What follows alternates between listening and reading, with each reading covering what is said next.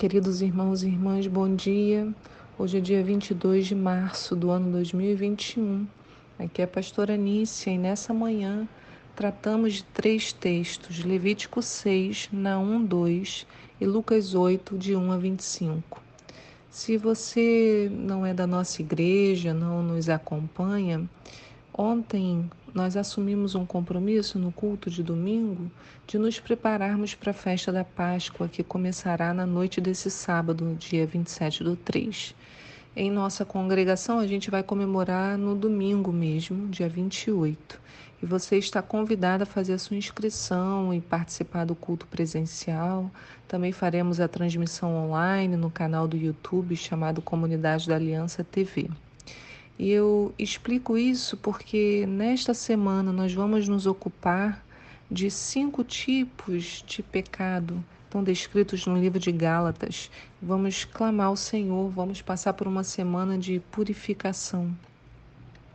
O nosso compromisso está baseado nas cerimônias de purificação que precedem a festa da Páscoa na Bíblia.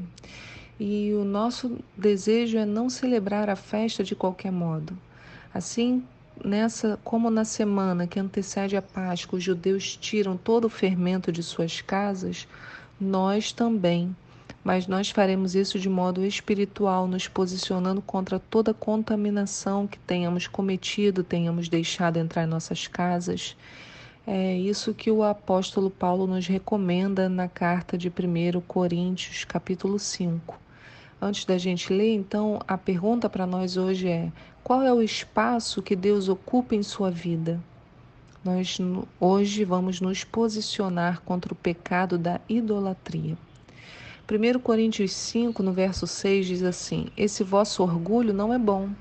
Não sabeis que um pouco de fermento faz com que toda a massa fique fermentada? Livrai-vos do velho fermento a fim de que sejais massa nova e sem fermento, assim como certamente sois. Porque Cristo, nosso Cordeiro Pascal, foi sacrificado. Por isso celebremos a festa, não com fermento velho, nem com o fermento do maligno e da corrupção, mas com os pães sem fermento da sinceridade e da verdade. Então, nós temos que celebrar a festa sem o fermento velho e usaremos esta semana para isso. Os profetas também já nos chamaram a atenção para esse comportamento quando a gente lê já lá em Jeremias 7. Mas antes disso, antes de voltar ao texto, quero fazer uma, uma oração por nós. Senhor, nós colocamos diante de Ti as nossas vidas. Deus, vai conduzindo os nossos pensamentos a ao arrependimento necessário, Senhor, para esta semana. Toma, Senhor, a nossa mente em tuas mãos, faz com que os nossos ouvidos ouçam de ti. Tira toda a confusão, Senhor, da nossa mente, em nome de Jesus. Amém. Bom, em Jeremias 7, no verso 9, nós lemos assim: Imaginai vós que vos é lícito roubar e matar, cometer adultério e jurar falsamente ou por, por deuses falsos, queimar incenso a Baal e seguir as orientações de outras divindades que nem sequer conheceis, e depois simplesmente comparecer ao templo que leva o meu nome para me fazer uma visita e pensar: Viemos ao templo, agora estamos seguros? Ora, seguros para continuar com todas essas práticas abomináveis? Este templo onde meu nome é invocado será porventura que se tornou um covil de ladrões para vos reunirdes? Muito cuidado, eis que eu mesmo estou observando tudo isto. Quando entendemos que quem nos observa é o próprio Deus, as coisas mudam um pouco de figura porque podemos usar de simulação com os outros, né? Um belo sorriso no rosto, uma aparência de santidade, um comportamento respeitoso, enquanto no nosso particular, nosso coração está completamente distante da vontade do Pai. Os outros não vão saber, mas, como o texto diz, muito cuidado, eis que eu mesmo estou observando tudo isto. Hoje é dia de conserto. Quando falamos em idolatria, a primeira coisa que vem à nossa mente são imagens, culto a outros deuses, já que o primeiro e o segundo mandamento se ocupam de nos orientar a esse respeito. Olha o que diz em Êxodo 20, no verso 1. E Deus falou todas essas palavras: Eu sou o Senhor teu Deus, que te fez sair da terra do Egito, da casa da escravidão. Não terás outros deuses além de mim.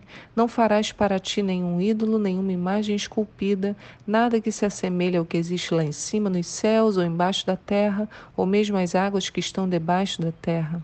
Não te prostrarás diante desses deuses e não os servirás, porquanto eu, o Senhor teu Deus, sou um Deus ciumento.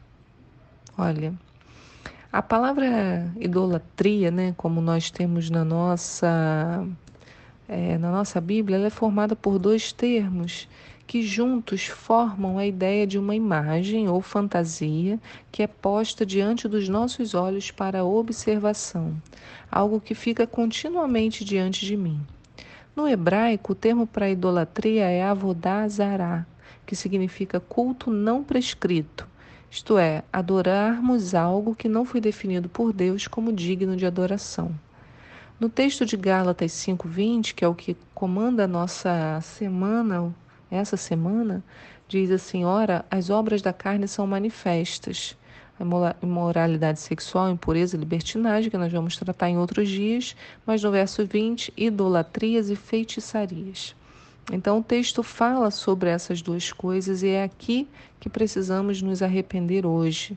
Sobre idolatria, é tudo que eu coloco diante dos meus olhos e passa a ocupar o lugar de Deus, mesmo de forma inconsciente. Podemos adorar uma pessoa, um líder, um artista, um familiar, né, um filho, um marido, uma esposa, uma mãe, um pai, por exemplo.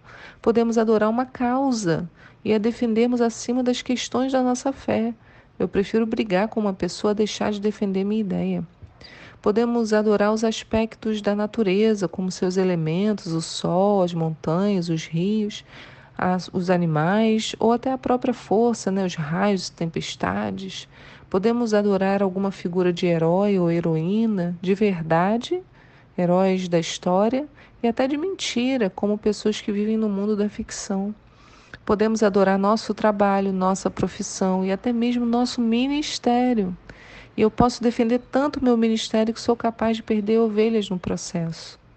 E a feitiçaria? Será que eu preciso ser feiticeiro para produzir feitiçaria? Será que praticamos um pensamento mágico quando desejamos o mal de alguém? Será que as nossas palavras imprecatórias, isso é, aquelas palavras que pedem o mal sobre os inimigos, ou palavras que amaldiçoam a outros, não seriam um tipo de feitiçaria? Eu vou deixar que você mesmo julgue. Deus conduzirá o seu coração. Se há alguma palavra ou pensamento em seus lábios que o desagradam, ele falará com você. Hoje é tempo disso. Esta semana dedicada a isso. A Bíblia também lança um olhar mais aprofundado sobre idolatria e feitiçaria quando o profeta Samuel vai chamar a atenção do rei Saul, lá em 1 Samuel 15, no verso 23. Olha o que Samuel fala para o rei: Pois a rebeldia é como o pecado de feitiçaria, e a arrogância como o mal da idolatria. Assim como você rejeitou a palavra do Senhor, ele o rejeitou como, como rei. Então, a rebeldia e a arrogância também são obras da carne incluídas na idolatria. E por quê? Bem, simplesmente porque nesses casos a idolatria somos nós. Nós nos colocamos no centro. Nós nos tornamos nossos próprios deuses. Idolatramos o nosso conhecimento, a nossa posição, a nossa beleza, a nossa autoridade, a nossa situação financeira, os nossos bens e por aí vai nos colocamos em um pedestal e por isso nos tornamos arrogantes e rebeldes. E isso, meus amigos, também é pecado. Em 1 Coríntios, também no capítulo 10, diz: Não sejam idólatras, como alguns deles foram, conforme está escrito. O povo se assentou para comer e beber e levantou-se para se entregar à farra. Sou o meu próprio rei. Sou o meu próprio ídolo. Tudo que eu faço é bom e perfeito. Então, para terminarmos hoje essa reflexão, a gente precisa se lembrar das palavras de Paulo em Romanos 7, no verso 24: Miserável ser humano que eu sou, quem me libertará deste corpo de morte? Graças a Deus por Cristo Jesus, nosso Senhor. Quando falamos destes assuntos, parece nos faltar alternativas. Como nos livrar dessas coisas? O Senhor precisa apenas da nossa disposição, do nosso desejo de ficar livre. A cura e a libertação virá por Ele mesmo, por Jesus Cristo e o seu sangue na cruz.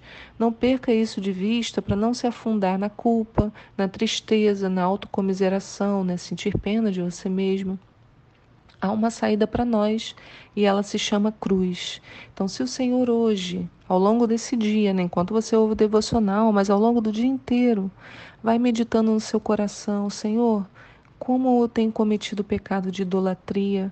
Onde está o meu coração? Qual é o teu lugar no meu coração? Que foi a nossa pergunta né, de início hoje. Ele vai falar.